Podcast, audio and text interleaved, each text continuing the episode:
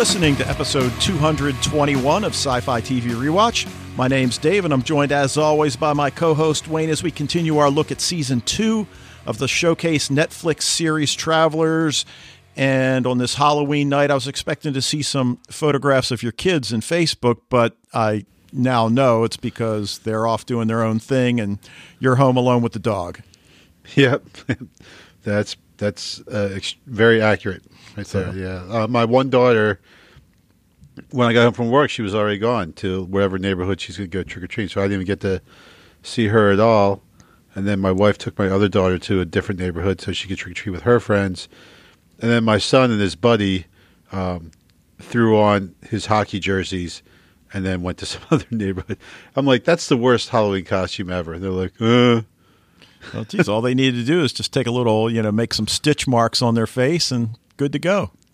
Yeah, they didn't even have that. They just threw the hockey jersey on and they, they expect people to give them candy for that. So, all right. Well, listen, you went with Z Nation last week as your uh, I did. pick of the week. What, what are you going with this time? well, I got to go with uh, the new Netflix show Stranger Danger. Wow. I mean, Stranger Things. Okay. there was a lot of danger in it, I must say. Now, There is a lot. Of, I'm not done yet, so don't go talking about it too much. I have Oh. two more episodes to go. Really? Okay. So so you Yeah. have seen seven. So so my wife and I, it it took us three to watch it. We saw we watched three, four, and then two. And Okay. and you saw episode seven, which is Elle out on her own tracking Yes. down her sister. What an awesome episode! Well, it was, but uh, what I was really surprised about as I was trying to find some reviews to read is that that episode uh, caused a lot of consternation among Stranger Things fans that a lot of people really thought it added nothing to the season and that it essentially functions as a standalone because Elle's on her own. We don't really see most of the other kids at all. So, you know, I don't know, but I I really liked it. Yeah, no, I loved it. I, you know, again, not not having gotten to the end yet, I'm not sure how well it'll fit in. But even at this point, having just watched seven, you know, I know that what it shows is that she's had this desperate longing to get out um, and to see the world. There's uh, there's freaking kids ringing the doorbell upstairs. Yeah, well, the the lights are off. The pumpkins are in. There's no lights on upstairs at all, and someone's ringing the doorbell. well, hopefully it's not your Oh. wife who locked her keys yeah, in the actually, car. I'm just thinking. So one of my kids. Okay, all right.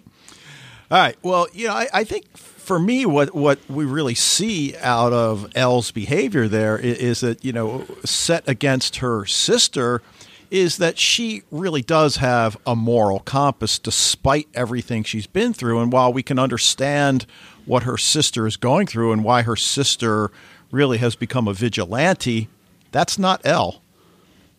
Yeah, right, exactly. And there's that point where you know um, her sister says, "You you know, you'll have to kill," and she says, "I've killed," and and she has, but you know, she killed in pretty much strictly self defense, Exactly. never seeking revenge or anything like that. So, um, you know, like I thought. Like I could see, like I, I'm not a hater. I thought, first of all, it was a fabulous episode. It was so good, especially at a, a human level. Um, the part where her sister hugged her when they realize she realizes who she is. I mean, that was like that was Yeah. just a, a really sweet scene.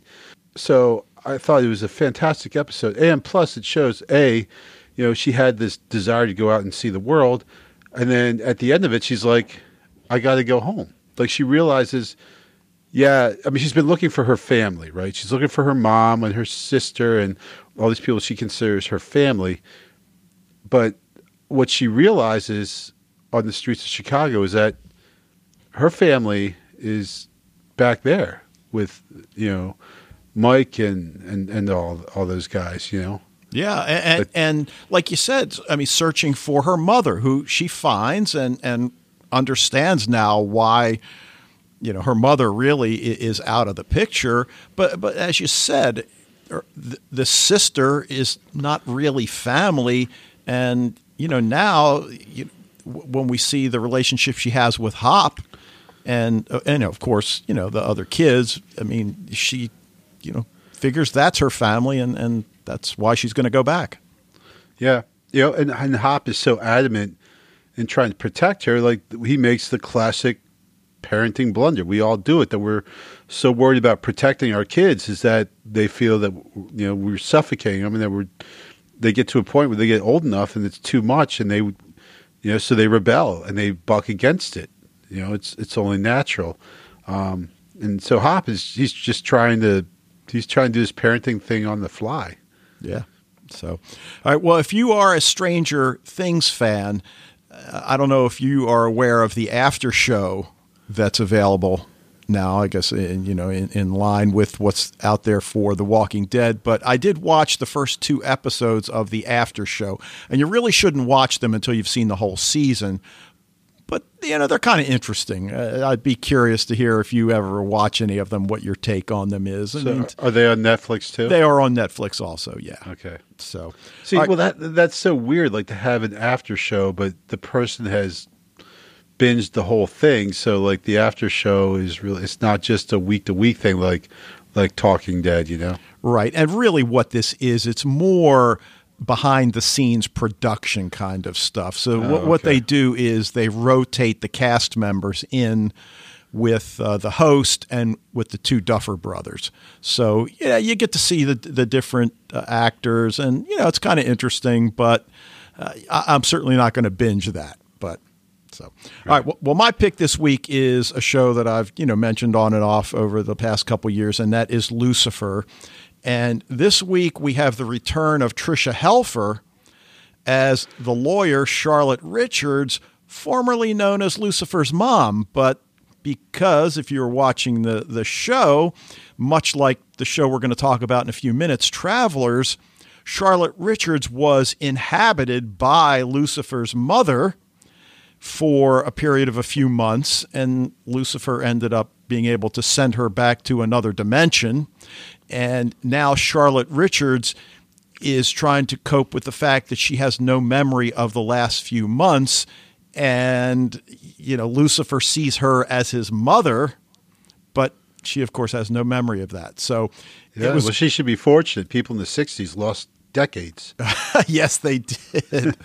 um, I was trying to think. Oh, there's a Volkswagen commercial. I don't know if you've seen it. It's, yeah, you know, it's it's uh, obviously. Is it a commercial? It's modern footage but it's in the Woodstock era, and they're, they're trying to actually even imply that they are at Woodstock, and there's a, a VW bus of the era, and it's raining, and they, you know, the two people in the bus open the door and let everybody in, so they pack the bus in. Then the, you know, then the rain stops, and they open the bus, and everybody piles out I said to my wife, I said, well, that's not very realistic because if it was realistic, when they opened that door, smoke would come Big pouring out smog, of it. so, but it was cool anyway to see the yeah uh, to see the bus. But uh, well, that was uh, you know like I just recorded the other day, uh, Fast Times at Ridgemont High, and uh, I don't know if you realize the two stoner buds uh, from Fast Times uh, one of them is uh, Anthony Edwards. Oh, the guy okay. Goose. Yeah, and the other one is um, oh, the kid, uh, some kind of wonderful. He's Pulp Fiction, red haired guy. Uh, he was in um,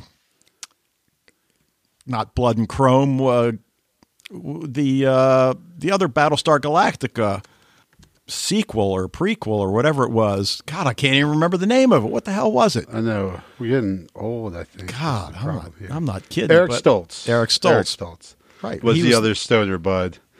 Um, so like, their big scene is basically they uh, they're in the car in the parking lot of the school and the door opens up followed by a, a billowing cloud of smoke. Okay. But um, and, and, they are identified in the credits as Stoner Bud One and Stoner Bud Two. Nice. Uh, Caprica, by the way, is the show. Caprica, yes, right, yes. Because he was the scientist that. Uh, yeah, right, right. I think that deserves that. Every time I I think about that show, I'm like, I should rewatch that show. Yeah, or Blood and Chrome for that matter. I mean, you know, Yeah. much more short lived, but still pretty decent. So, Yeah, really good. all right. Well, listen, we got a lot to say about travelers, so Yeah, we you know, do. Why don't Why don't we get to that? And you know, we'll do the whole email thing at the end. But just for now, sci-fi TV rewatch at gmail.com. Go to the website, join the Facebook group, and post there. We did have one piece of listener feedback from Dan LaRock, who, who's certainly written in before, and he says, And still has the most awesome last name ever. "Yes, he does." Still. So we have to wait for Travelers to hit Netflix in the US until December. That sucks a bit because I'm going to have to let the podcast episodes pile up until then.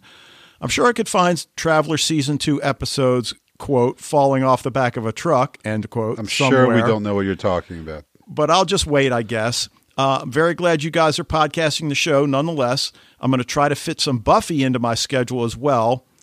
Enjoying The Gifted, Marvel's Inhumans, and looking forward to the return of The Hundred and Agents of S.H.I.E.L.D. 2. Thanks for everything, guys. Live long and podcast. Yeah, I- I- as I mentioned last week, I'm really digging The Gifted. I'm up to episode four, so I'm, yeah, I haven't seen last night's yet. Uh, obviously, The Hundred I just can't wait for that to come back, but that's probably January or so. Agents of S.H.I.E.L.D.'s coming back a little earlier. Really looking forward to that. And and it's just so weird. I don't want to get into it, you know, in any depth here, but you know, the whole thing between ABC and Disney cancel the show. No, we don't want to. Uh, no, uh, we you definitely have to have the season and and Or you know, we want to cancel the show, and no, you can't. yeah, and, and So- it's and yet, from an artistic standpoint, I think it's at its apex, and uh, it is what it is. So I'm looking forward to it, and it's going to be interesting to see whether they actually do go straight through the way they claim, or whether they take a week or so off around Christmas. No, yeah, it's. Uh, I still think Agents of S.H.I.E.L.D. is a is a strong show. I enjoy it. Is it my number one show? Is it the show I watch before others? No, but it's good. I like it. You know, I'm, I'm glad it's still around. So, all right. Well, we we are here to talk about Travelers, episode two of season two, entitled Protocol Four, and this one was written by. yeah, I had to remember. Well, they tell us what Protocol Four is in Right. In the yeah, I episode. forgot. Did we know that? Well, I guess we knew all the protocols before, right? Yeah, because they were on the website. right. Right. Okay. Uh, written by Jason Whiting, who co-wrote episode ten of season one, Catherine, and he wrote episode eleven, Marcy. And he also co wrote this one, Protocol 4, with Ken Kabatoff. And this is his first writing credit, though he did work on Stargate Universe, Falling Skies, and season one of Travelers in the Writing Room. And he also wrote the upcoming episode Jenny along with Jason Whiting. This one was directed again by Andy Mikita, and it aired October 23rd, 2017. So we've got a new character this week. We have no Vincent this week. And Yeah. having remembered to call him Vincent, I put the, my apologies out there. I called him Victor about 10 times on last week's podcast. But in my defense, Which means I probably called them Victor too. no, you didn't call him Victor once. You, you, you hit Oh, really? Vincent every time. And Oh, my, o- okay. my only defense is coming off Dollhouse. And Right. other than that. So we've got Stephanie Bennett playing Jenny. And you may have seen mm-hmm. Stephanie Bennett on Shadowhunters, not a show I watch, but certainly a show I'm aware of. So, a lot to talk about. We have no Vincent this week, which was a bit of a shock. And I can certainly see where some people would say that this episode really didn't advance the plot much. And I would certainly disagree. I mean, to me, it's a very character driven episode, not a lot of action, but certainly a lot of meaningful dialogue and, and a lot of uh, introspection on almost all of the characters that, that we end up you know getting to see. Yeah, well, you know, last episode was so action packed, you know, that it this kind of like is a I, you know, I don't want to like say step back because people think I like step back in quality, but just a step back as in let, let's catch our breath after the very frantic and frenetic episode from last week. Right. And, you know, certainly if you were teaching dramatic irony, this would be another opportunity if your students had seen the show and, and that we are aware of Vincent and his role in the travelers' lives, they of course have no clue. Right. So, well, especially when um, you know Grant says, you know, we're all in the clear now. You know, I was worried about this group before, but now everything's good. We're just like, mm, I, don't, I don't think that's really true.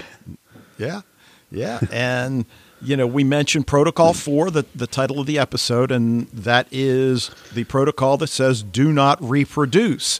And, yep. you know, when we were communicating before uh, recording tonight, you know, I, would mentioned, you know, we should probably go character by character. And you said, well, or couple by couple. And, and that's really true. And I, and I think that's also pretty meaningful because this is kind of an episode where they all have a chance now to catch their breath and figure out who they actually are. You know, we talk a lot about, you know, the, the whole search for identity, search for meaning, you know, what is my purpose? It, but for these guys, it, it's got to be that much more difficult to to deal with and to understand. Yeah. Oh yeah, absolutely. And and I like how you said like, you know, to take a break because half their lives as travelers they are running around on mission or something. They don't have time to really nurture their personal lives and you know? their new so, identity because they're actually two people. Exactly. So, um, you, you know, and then so now we we finally get a chance where they can they kind of have a chance to catch their breath. Well, all of them have to go and kind of say, "All right, well, what were we dealing with before all this happened?" Oh yeah, so it's like all these relationships that probably we go back to, you know, like two or three episodes before the end of last season, um, but they were you know working on on these uh, relationships, and now they got to go and try and cultivate those relationships once again. Yeah. Now the other thing I liked w- was the fact that Grace, in particular, humanizes the director. If, if you remember that scene, then you know we'll get to it where they're lying in, in the hospital beds next to each other, and she talks about missing being able to talk to the director constantly she in fact says. And trevor mentions that that he had a few conversations as well. So it, it leads us to consider well what's the deal with future ai you know is there a, a human component I, I guess would be the way i would say it at this point with the limited knowledge we have yeah, I mean that's I mean the the possibilities are literally endless, right? Of of how that could happen. Uh, but yeah, that that was very interesting when this because it. I mean, you know, for so long we assumed that the director was, you know, a, a human, a person. It just goes back to what they were doing before, which is personifying the director, referring to she or he or it in human terms. Well, they'd been doing that all last season up until that last episode, right? Yeah, now, you know, we mentioned the characters having some time to process. I did notice that they all have new clothes, a bit more stylish, especially Philip. I noticed that jacket he was wearing. Yeah, that was cool. So we're not sure like how it. much time elapsed, you know, between you know being released from FBI custody to where we are now. The other thing, though, is the use of humor in this episode. And there were a number of instances that we'll talk about. And I thought in the aftermath of such a, a dark series, so much confusion, chaos, really darkness, the subtle touches, especially in the dialogue, just really worked well. And I did find myself laughing out loud on a couple of occasions. So I, I really thought that was well done and, and timed perfectly for this episode. Now, Walt, okay, he's now a traveler. These mm-hmm. new travelers apparently don't have any skill set. You know, no, he, well, they they just they don't. I mean, they just don't have these things in the future, apparently, right? And, is that a result of the timeline changing?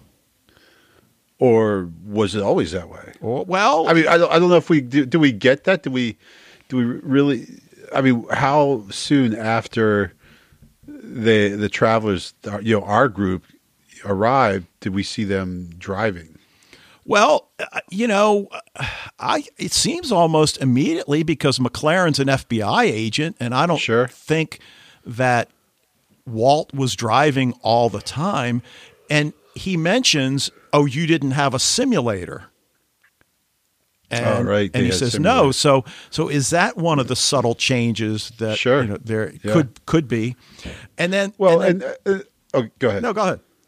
Uh, I was just saying. I mean, the, the thing that I don't know if it really bothers me per se, but you know, definitely Walt has become. You know, before he was like kind of like a frenemy, a a demi antagonist. Um, now he's like you know comic relief. Well, he is, but uh, uh, and again, that's part of the humor that I was referring to.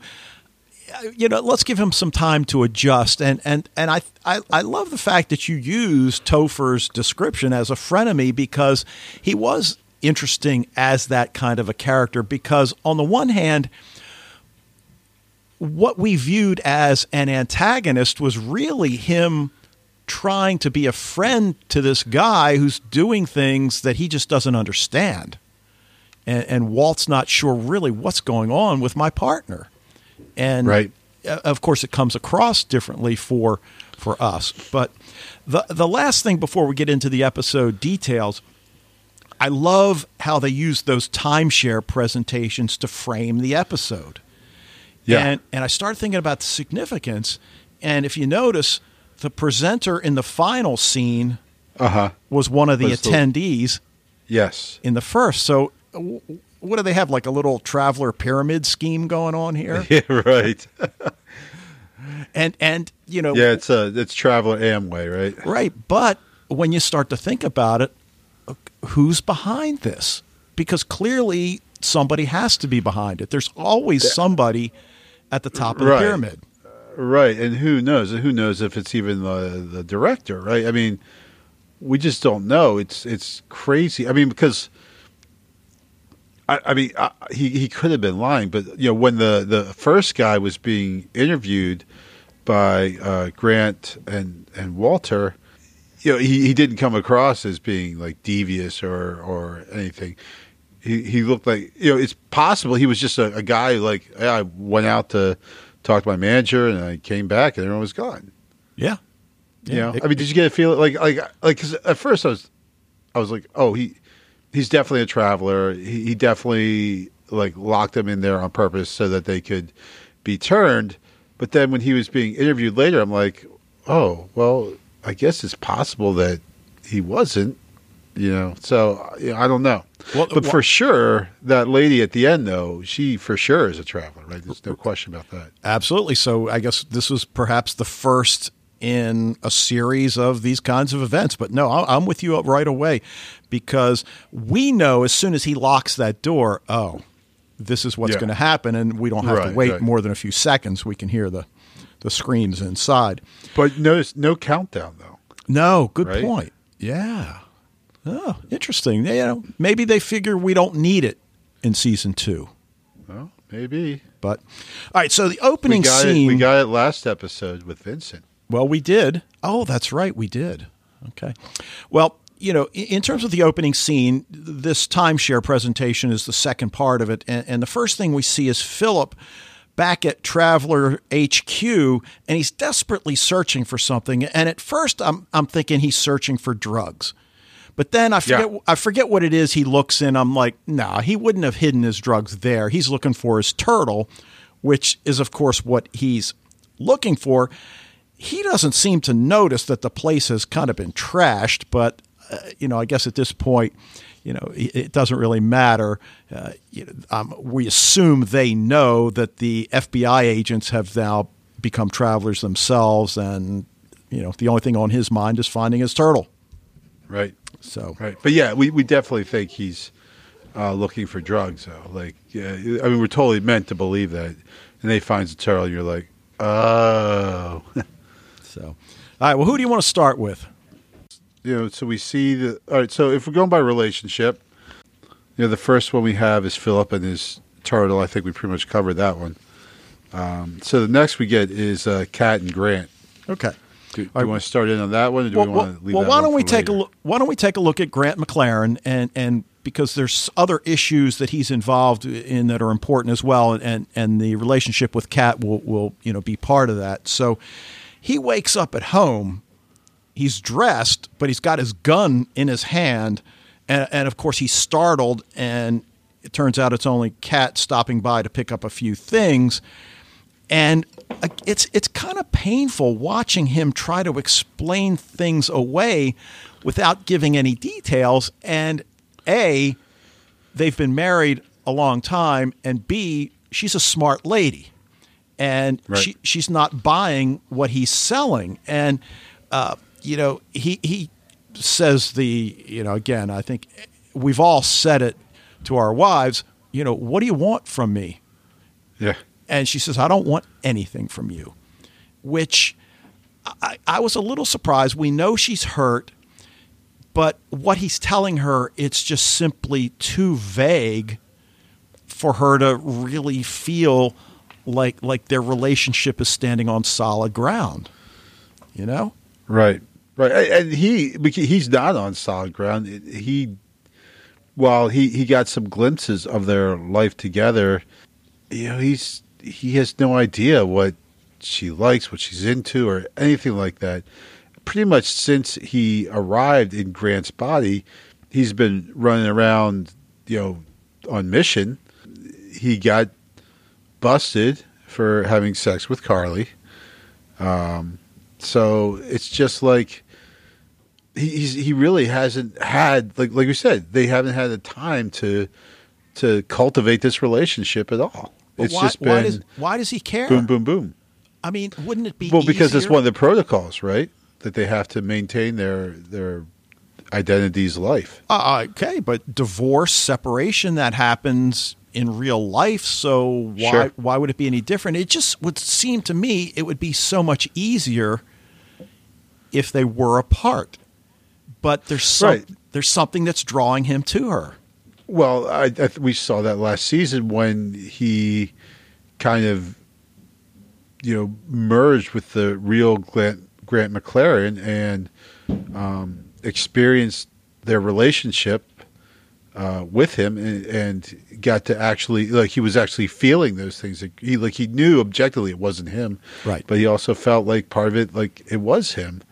Um, so I think that that might be a big you know explainer as to why he is so yeah why he you know like you think as a traveler it'd be better for him the divorce would be fine like he'd just be like okay fine see ya bye um of course things are a little bit more complicated now that she's you know up the pole Right. And, you know, she calls, wants to talk. And again, I found it interesting.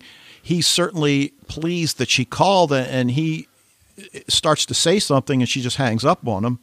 But he goes to see her, brings the bottle of wine.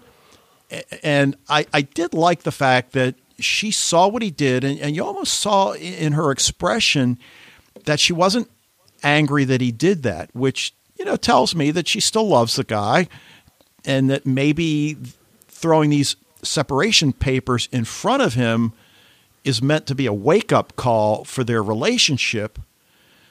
Which then I guess I was a little surprised how quickly he signed the papers, but that's not really what comes out of the scene. I mean, that's certainly important, but it's when he cuts his hand on the broken wine glass and goes into the bathroom and puts two and two together and, and learns that she's pregnant. So, protocol four, baby. right so here's here's my question genetically speaking what are we looking at with this baby here Yeah, we don't know. right Yeah, we don't Does he still have Grant McLaren's, you know, stuff I'm guessing inside yeah. of him, I'm or guessing- or did he, you know, alter the body on some kind of genetic level? right. But Because who who cares whether he, like, if if, I mean, I guess they, they don't want them to procreate because they don't want them being attached like that. They want them to be soldier, right? Like that's part of Carly's problem, right? She's got this baby she's attached to. right. She can't just run off and do her missions when she wants to do them. She's got to worry about the kid. Right, but And even, that's- she's gotta even worry in her Jeff. case, she could have allowed the father to have the baby and had it out of her hair. And, and that certainly came up in, in season one a number of times. But here, they talk about the fact that she's pregnant and she's not sure, she tells him, whether or not she's going to keep it. And and he seems to really want the baby or I'm thinking is he saying that because he knows that's how he should act? But either way, it, it, it certainly adds intrigue, you know, to the episode. But then, all things considered, you know, we talk a lot about these travelers revealing their truth to their partner. And as I think you said last week, as if they would believe them even if they did. But at this point, right. how can he possibly reveal the truth if he truly wants to be with her? Because it would just be, in her mind, and I think rightly so, another act of betrayal. All yeah. this time you were with me, even though we only had sex that one time, it wasn't even, you know, you or who was. Yeah, so he's, yeah. you know, he, he's in a position where I, I don't know what he can really do that's going to be the right choice.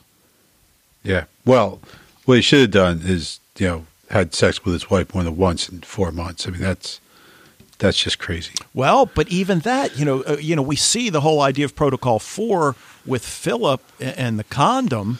So this is a married couple that, you know, right. that, that, clearly had been having trouble uh, getting pregnant earlier, and you know, so you know, we're not privy to everything, but that might have been kind of a a, a wake up call for her as well. Why do you want to use a condom? So, you know, yeah. so so there's a lot there, but we also see Mac in his job, and while he's not in charge, he kind of is, you know, because of all the FBI agents that are now travelers, and and we really only see him interacting with Forbes, but he's got to now train Forbes, who doesn't even know how to drive a car, let alone function as an FBI agent, because we get the idea from season one that MacLaren had some idea of what to expect as a 21st right. century FBI agent. Yeah, he he hit the ground running, right? Like I mean there was some hiccups here and there, but basically he knew how to do the job and how to act like a, a Fed. Yeah. Um, Walter, not so much. Yeah, and I love the scene where he's, you know, giving him driving practice, and, and, Forbes is nervous, and he says, "All right, just recite the protocols to alleviate your nervousness." And I'm thinking, like, oh, this is like what reciting bad. Oh no, that's no, we don't want to go there. Uh, All right, yeah, okay. um, so then the two of them investigate the timeshare. Plus, it doesn't work. yeah, exactly. um, investigate the timeshare because of the disappearance. And as you said earlier in the podcast, that's where we realized that no, this guy was not in on it. He really doesn't know what the heck happened. So he claims it was just a sales pitch. He was gone for 20 minutes, checking with the manager, negotiate a better deal, and all of that. So you, you wonder is this part of the historical record as well? And, and then that whole question who sent these travelers? And, and I think, again, that's one of the, the big questions of this episode that you know, things did happen in this episode. Yes, there's a lot of character driven elements to it, but, you know, there's also a lot of really important questions because is Vincent involved with these travelers? Maybe. Right. Now, yeah. they, they take a look at the surveillance footage, which shows static. And then, of course, the people just gone. And I love Forbes sees that plate of donuts and asks asks if he can have one. Well, he's told they're two days old or a day old, and of course we can tell immediately he thinks these donuts are amazing, yeah. which I guess is a nod to food shortages in the future. and then that line, why do you think they put a hole in them? Yeah. Let's concentrate on one mystery at a time. right. like, and this, these are things that we just have not seen in travelers that are just perfect in this episode. Yeah, I, you know, and, and, I do enjoy that, but I I felt by the end of the episode they're kind of overdoing it a little bit too much. I mean, like, uh, you know, he it just I think he should seem a little bit more competent and a little less golly gee whiz at all the things in the past, you know. Well, I Now, agree. granted, with- I get that they're doing that. We haven't really seen that because, like I said, the, the travelers have been on mission almost constantly since they arrived. So here we finally get to see a traveler coming back who doesn't have to necessarily be on mission right away, who has a chance to kind of look around and get acclimated. Um, the other ones all had to get acclimated on the fly. They never had a chance to really, you know, ponder the, uh, you know, the the ramifications of the donut. Okay, but is this maybe a, a situation in the future where these people are just being sent out? I don't want to say totally unprepared because that wouldn't be accurate, but certainly not as prepared as prior traveler groups had been. So, for whatever reason, desperation, we don't know, but uh, I think that's a, a reasonable explanation for you know how unprepared Forbes seems to be, and we'd assume you know the others like him as well. So, Yeah. um, yeah. All right. So, anything else about MacLaren and relationships, uh, his FBI stuff? No, no, I'm just wondering, you know, whose spunk is uh, impregnated this baby? Well- has made created this baby? You know, like Yeah. Now, I, I guess somebody out there with a science background. I mean, as a layman, I would just simply think that all right, his physical body hasn't changed. At least I don't think it has. I, I mean, I would assume it's still the original Grant MacLaren's DNA, but who knows? Right. Who knows? So, all right, well, let's talk about Marcy and David because, Uh-huh. uh, uh, as we said last week, David's certainly becoming a more sympathetic and likable character, and, and that Yes. really doesn't change tonight. I, I, I don't I, you know, I, I- just I'm almost like a little mad at the relationship that existed between David and Marcy in the first place. That because like I do, I, I'm, I'm I like him now as a character.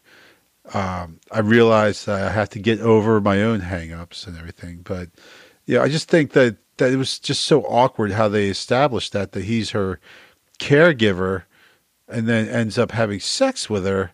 You know, like Grant, I know she's changed a lot, but so I, I I'll stop because I know I'm I'm harping on this any, uh, too much. So I'll just let it go. So I just my official letting it go moment. Okay, but So I, I'm letting I, it go. I think he has the added burden of really having experience with three separate Marcies. Right. Or- yeah. Right. Right. They're right. This is third. Right. Right. Intellectually challenged Marcy, and then Marcy 1.0, and now it's 2.0 because she So- got rebooted. So so that's what I kind of came up with is like you know it's really tough to judge David because I mean stuff has just been so crazy with him and Marcy. Is you know with Mar- like it just things have been just completely insane, and so to judge this guy like he's got to be thinking like. Well, what the hell? you know, like she was mentally challenged before, then she's super brilliant. She assassinated someone that right in front of my eyes, and now she's like a completely different person altogether. I don't even know what to think. Well, and, and I think you know you and I both know, and, and certainly have some experience working with children that are probably more advanced than Marcy was, but still, I think we understand, and I'm sure a lot of the listeners do as well, that the people that work with those individuals are a special breed of person.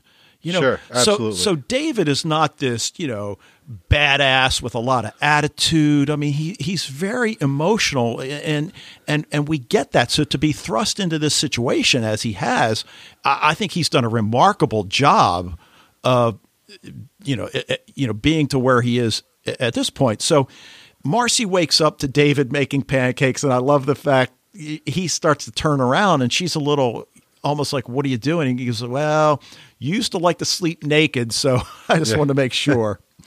but she decides, and I think she's correct, that he's exhibiting signs of PTSD as a result of the shooting, and that whole little little detail where he suggests they switch seats at the breakfast table.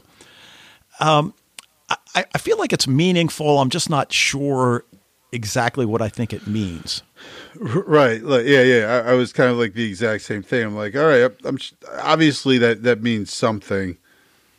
I, I just I just don't know what it is. Yeah. But I guess he's just maybe just looking at I don't know, like I want to see it from a different angle, and you know, I, I you know, I don't know. Right, and, and get our relationship off on a new foot after everything we've been through. Because, look, like MacLaren telling Kat, you, you don't have to worry anymore.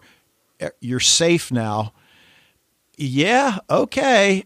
You're telling me that, but uh, the, I still can't get that blood stain out of my uh, wood Right. floor. Oh my god, when she brought that carpet, how badly did you want him to say, "Hey, that really ties the room together"? That would have been perfect. I'm like, come on, say it. If, if you ever have a moment, you can do that. That was the moment, and they completely freaking dropped the ball on that. I know, but then you would have criticized it that it was one funny line too many. No, I would have been. I would have been. I was. I was just saying. I was like, oh, come on.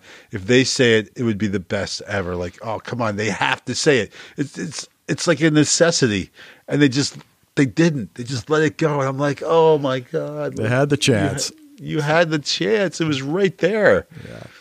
I thought that was the whole reason they brought in the carpet was to say that line. Honestly. Well, they go for a walk on a pier, uh, and she's still harping on the PTSD and begins to treat the symptoms. And, you know, Marcy, uh, the interesting thing in, in this episode is it, it's easy to understand. I mean, well, given you know the the, the circumstances and the and the way uh, the scene transpired, why Jenny refers to her as the little blonde bitch. Because she, she, she is coming across that way, but but you know there's a there's a line that she'll say in a few minutes that I, I think this is really impacting her more than any of the other travelers. So, you know, it, it, as she treats his PTSD, it's almost as if she's really treating her own. And, you know, she starts doing that tapping thing. And, Right. and, and I love the fact that he stops her. It's like Yeah. mumbo jumbo. Yeah, it's too weird. And then she leaves and says, Well, I'm going to go get something that'll help. I'll meet you at home. And she finds out that he's changed the locks. and you know, I'm thinking, all right, is this like metaphorically implying that her words don't work anymore because he knows she's not telling the truth?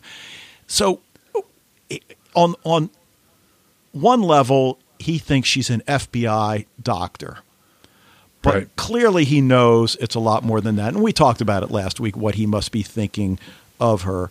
But she's got this eye movement therapy kit. And I'm thinking, all right, where'd you get that? But all right, I'll, I'll we'll, we'll, we'll go with it. and, and I'm thinking, all right, all right, is she going too far or, or is she really you know as i said i think treating herself because everything she's tried to this point has not alleviated his distress so she says all right you know what i've got one more option she pulls out the little plastic baggie Yep. and pulls out a joint and i love the she starts explaining he, i'm familiar with the process Yeah. and in fact he seems Yeah, it's quite just like happy. you have to inhale. It's like uh, I'm on it. I got it. and he's in fact pretty happy with this option and i think i, want to say something like this came up in season one but but you know he lights it and then offers it to her and she just kind of shakes him off like no but then later uh, i'm not sure if uh, it looked It- like there was only one joint in that bag but Right. i don't know how much It- time elapsed It certainly suggests that she shared with him, but she also looks she's like you know because he's obviously has the stoner monologue going and everything Sure. You know, um, like why is the sky blue type stuff, and uh, you know she looks like she's getting annoyed with him, and I'm like, now, now wait a minute, you you can't be annoyed at his stoner talk. You gave him the joint. You put it in front of him with a with a lighter. So don't go getting annoyed at him because he's rambling about you know he's waxing philosophic as because he's high. Right now, what it You know? what it brings up for me is the use of marijuana in the future. Uh, I'm assuming they have it, uh, as opposed to her simply studying about it in the historical record. It, it, do people just react differently in the future? I, I don't know, but but like you, I thought whatever. But but when he says about you know I can't remember whether he says I can't feel my feet or whatever, and then she just says I don't feel anything, which Oh, yeah. simply reinforces what we've been seeing that she's the one with PTSD, and and I think a, as we go forward in in season two, her working with the other team members, I, I think is going to be the source of a lot of friction, uh, which we already see a little bit in Philip, and, and and this is a new Philip, and we'll talk about him in a second.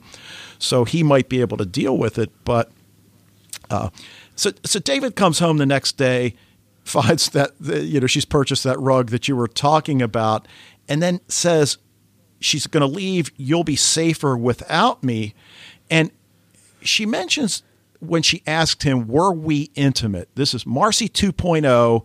Were we intimate? And he said no. And I guess what he tells her now is that wasn't true exactly, right? Marcy 2.0 and I were not intimate. 1.0, yes. And, you know, he admits he loves her and says, You love me, you just don't remember, which I'm not positive even Marcy 1.0 loved David. I mean, she was fond of him, Sure.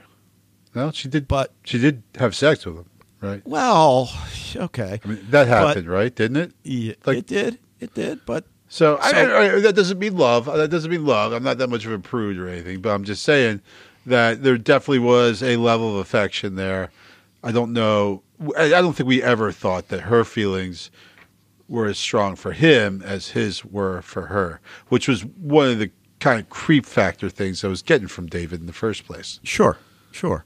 Um, yeah, but I, I feel like she does care enough about David to tell him that, you know, I need to leave, let you get on with your life.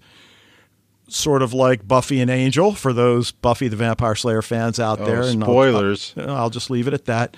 But then, and we'll talk about Philip and Jenny in a minute. Marcy walks in on them after they've had sex, and he's happy, of course, and she's pissed. And I, I, Yeah. again, I, I love the well, well. She's a traveler, and that's okay because, like, all right.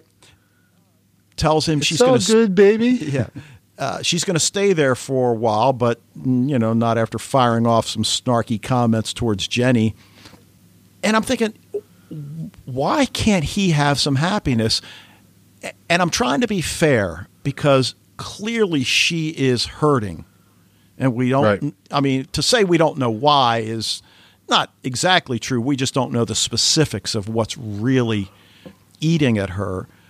But Yeah. again- Well, there's always been kind of like uh, you know a special relationship between Philip and, and Marcy, as we see that Philip is you know really upset as he tells the the group, you know, I I lost a friend. I mean, she's still here, but it's not her, and you know the others aren't really upset about this at all. Like no one says anything at all about the new Marcy, but Philip is really um, distraught over that, and, um, and then to to see uh, Marcy's reaction when she comes back and finds Philip in bed with Jenny, you know, it, it's certainly if I were a, a shipper, um, you know, I would you know start my philosophy. Um, you know, thread here. Well, see, I guess what I look at it is perhaps she realizes because I think she has to be able to see there's something different about Philip. That so whether it's the clarity in his eyes or whatever, so coupled with the fact that there's this girl Jenny who is a traveler and all, it's like he doesn't need me anymore. So if he doesn't need me and we've got no, you know, it's like is she struggling with purpose? And you know, so I think we have to give her some time. Right. Yeah. Yeah. Yeah. Definitely. Cool, cool, Um, cool scar m- removal device, by the way. Very nice. Yeah. Uh, I just I I think she'll have a easier time, uh, kind of getting back with the rest of the group. Bec- but it definitely seems like there's a much stronger emotional attachment between her and Philip.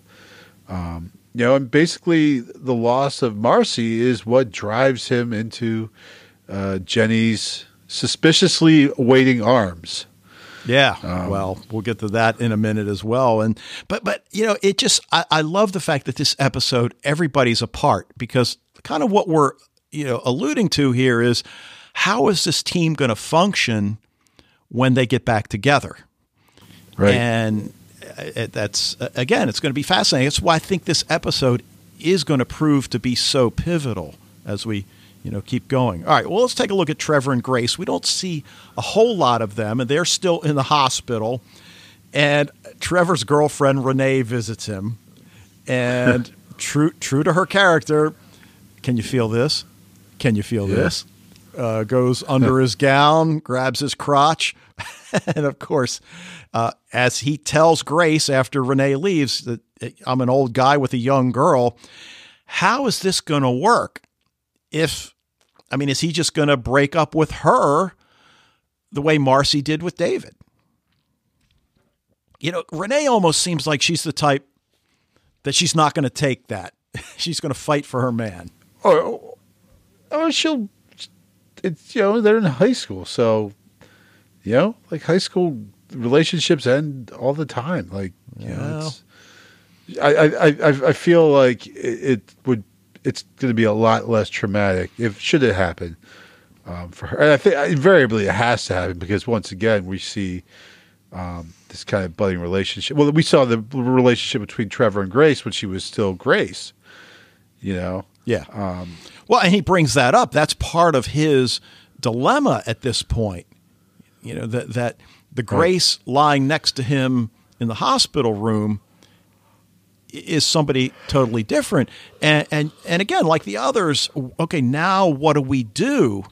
And again, with protocol five or th- I forget which number, but you live out the life of your your host body. And he mentions about, you know, well, you can counsel kids, and she has some snarky remark about, you know, intelligent conversation. I said, but right, uh, but she loves the hospital food, which then we tie back to Forbes loving those two day old donuts and and uh, sure, uh, sure, which which again it was just some the, the humor, but it fit. Well, Jennifer Spence is just so you know great in there. Like you know, she's Michelle. Well, she you know. I could get up right now, but you know, I have to pretend that I'm not. So you know, they won't start asking more questions.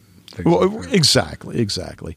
But she mentions that the faction corrupted the director, putting the grand plan in jeopardy. So, what is the truth about the director at this point? I mean, obviously, we don't know the answer to that, but that's certainly something that that we consider uh, out of this conversation.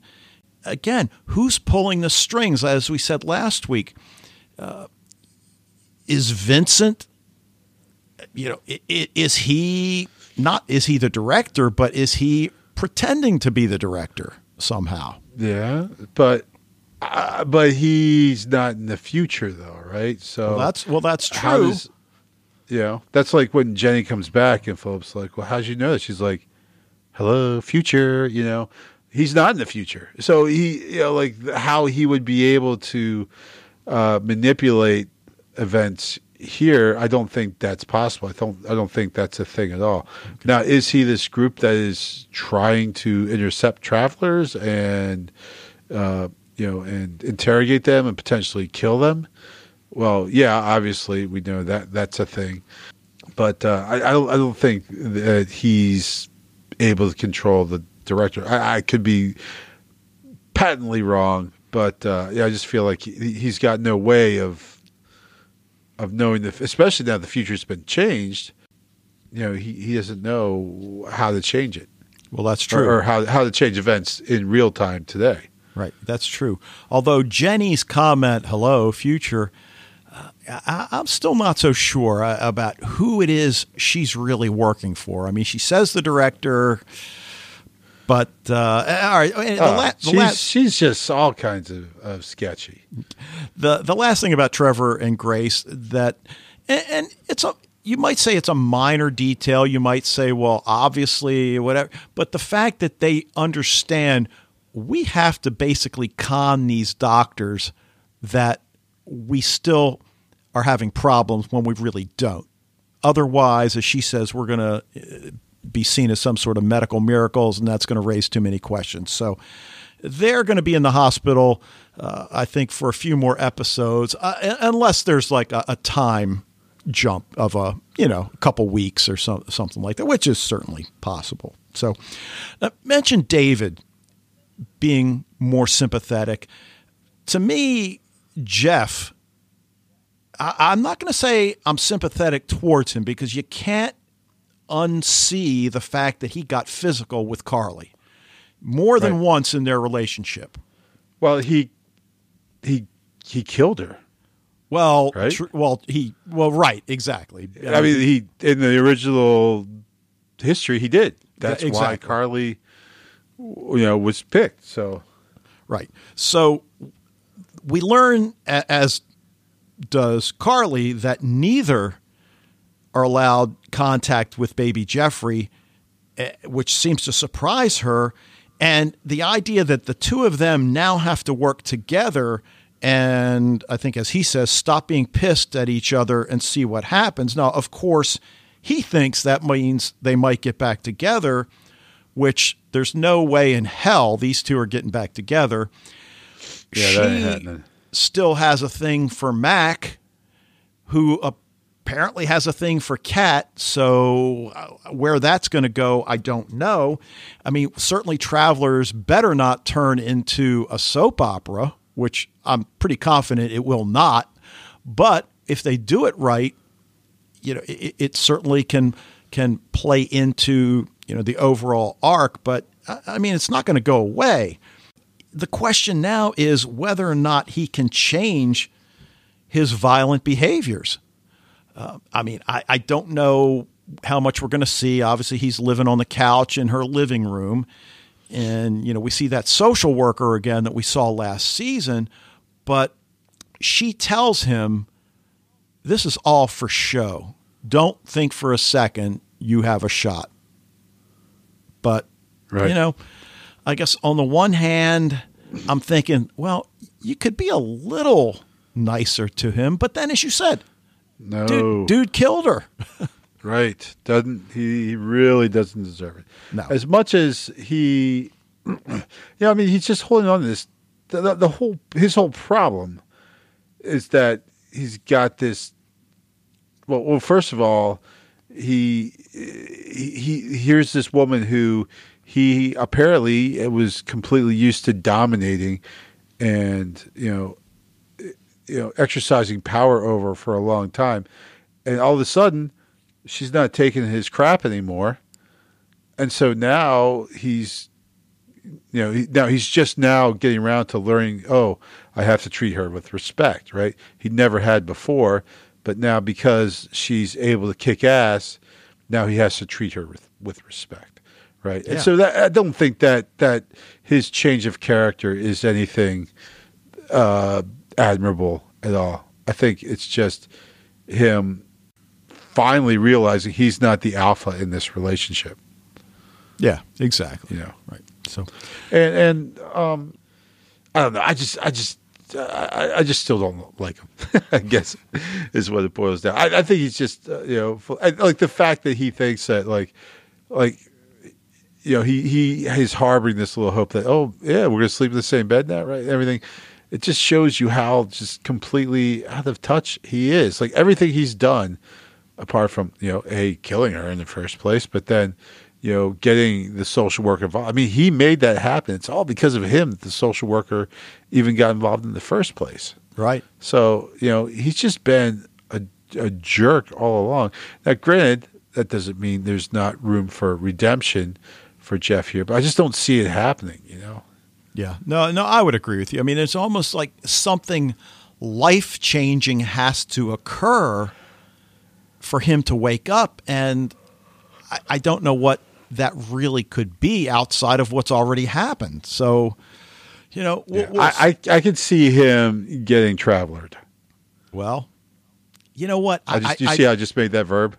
But I, oh, nice. But uh, to me, that would really be lazy writing because I think the the character that he is, the person, the human being that he is, plays an integral role in certainly Carly's life and by extension the rest of the group. So that would just be too easy, you know. Well, I mean, I, I, don't necessarily.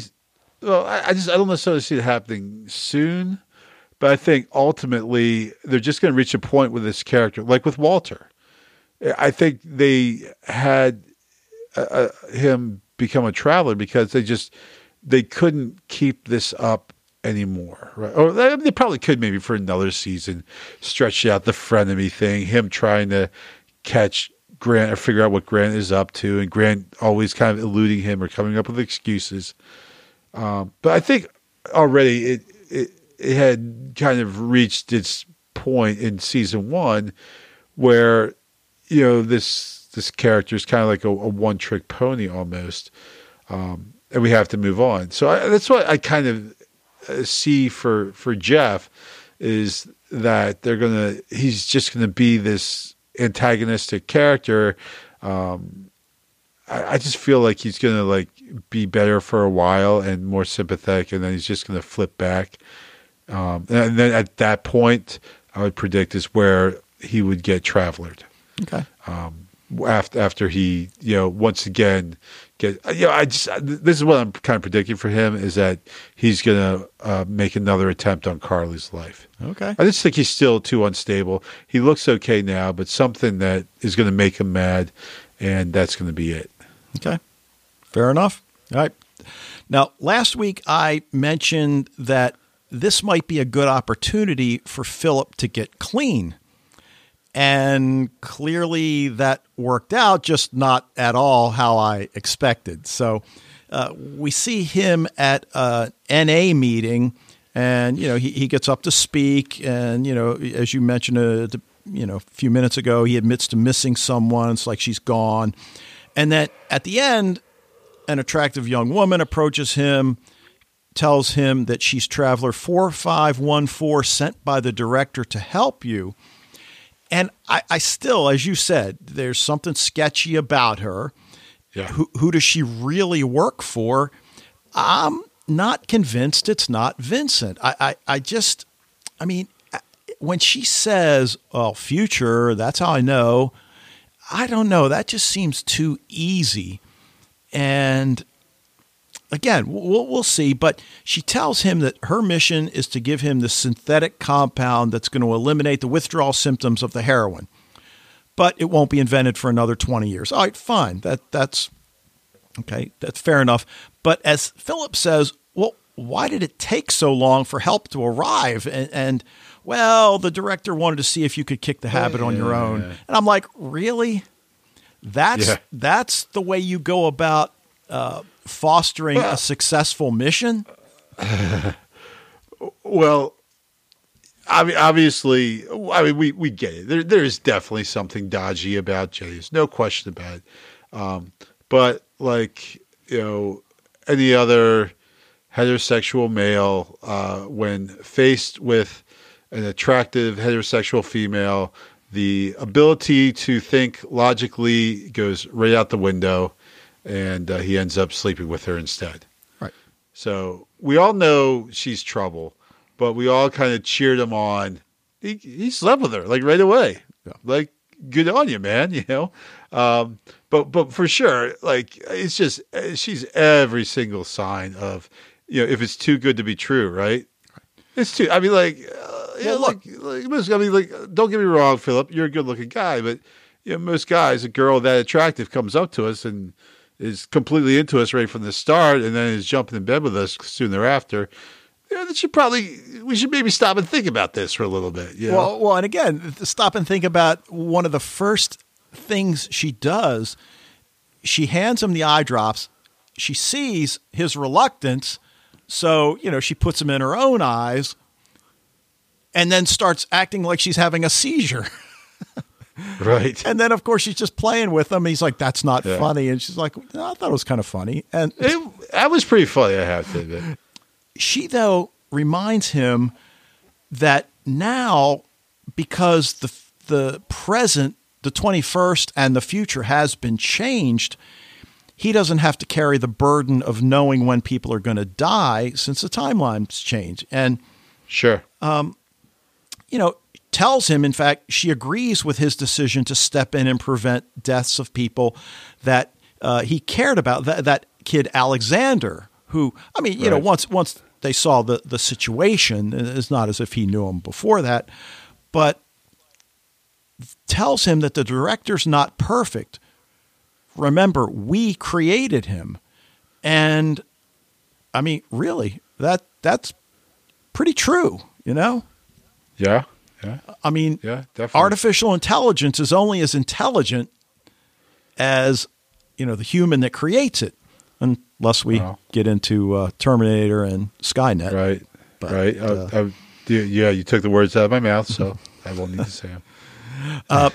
But Philip seems a little paranoid, almost like he, he feels somebody might be listening in. And of course, because we are a bit skeptical of Jenny, you know, hey, maybe they are. I mean, who knows? I mean, we assume she has one of those comm devices implanted in her.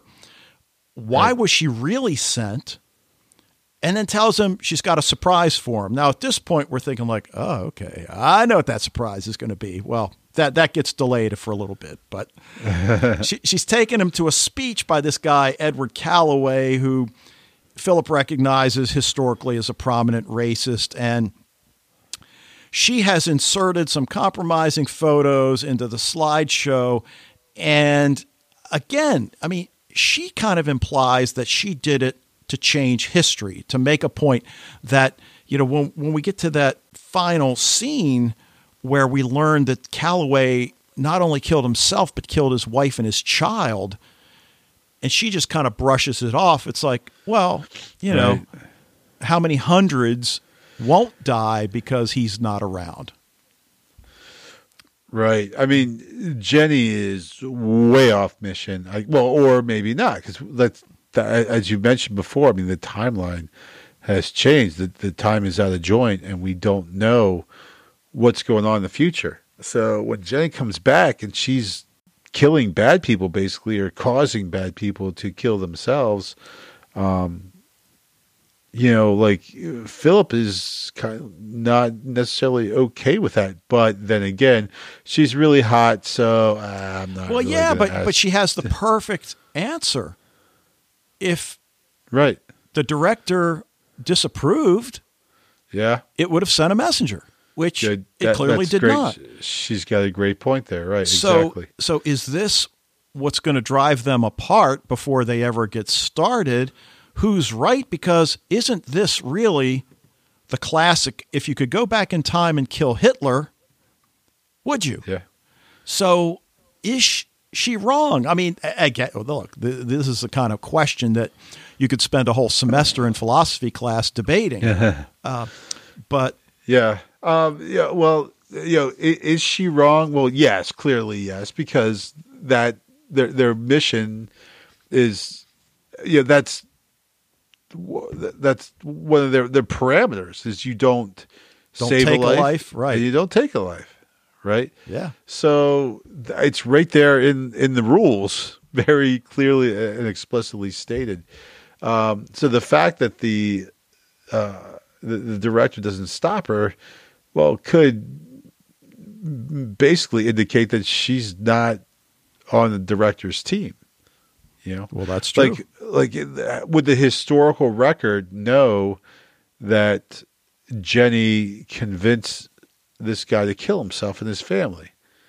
Like I sincerely doubt it. So how would they stop her? How would they know what she was about to do if there there was no record of it, right? And is there even a director still in existence? And if there is, Yeah. who controls it? Uh, again, there, there's so many questions that are unanswered, which obviously is a good thing since we've got the whole season ahead of us. But Sure.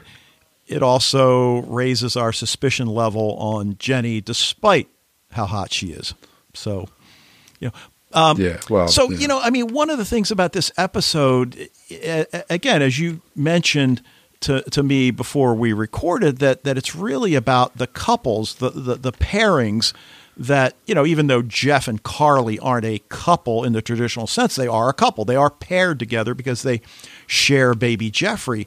And so that we see all of these people just really almost, I don't want to say grasping at straws, but grasping for something solid to hold on to because they don't know what their future holds. They don't know if that's it. I now live out the rest of my life as Grant MacLaren, FBI agent, or or what? Or are right. they going to get another mission? So, I just I thought it was a great episode. So, I mean, I, I, anything else you want to bring up? Uh, that's pretty much all I've got. I, I, think that's pretty much all I've got too. I mean, just a lot here. I, am just, you know, season two is always a tough act, uh, a tough thing to uh, produce because when you've got a show that season one is so good, eh, it's Stranger Things. Not to you know go off on that again, but after that season one, to follow it up as they did, whew, just just really really awesome. Yeah, and and it looks yeah. like that's happening with Travelers as well. So. Yeah. So far, so good. So far, so good. All right. Well, we'll leave it there. And as always, want to thank you guys for joining us tonight. Love to hear what you think about Travelers, anything else in genre TV. Just, you know, if you want to just let us know what you're watching. Encourage you to join the Facebook group, share your thoughts with the Sci Fi TV Rewatch community. If you're already a member, spread the word. Emails go to sci fi TV rewatch at gmail.com or voicemails via the SpeakPipe tab, which you can access through the website. And we'll be back next week to talk about season two, episode three of Travelers titled Jacob. But until then. You know, Dave, I was, I was always been wondering is this a real thing? Because it feels a little bullshitty.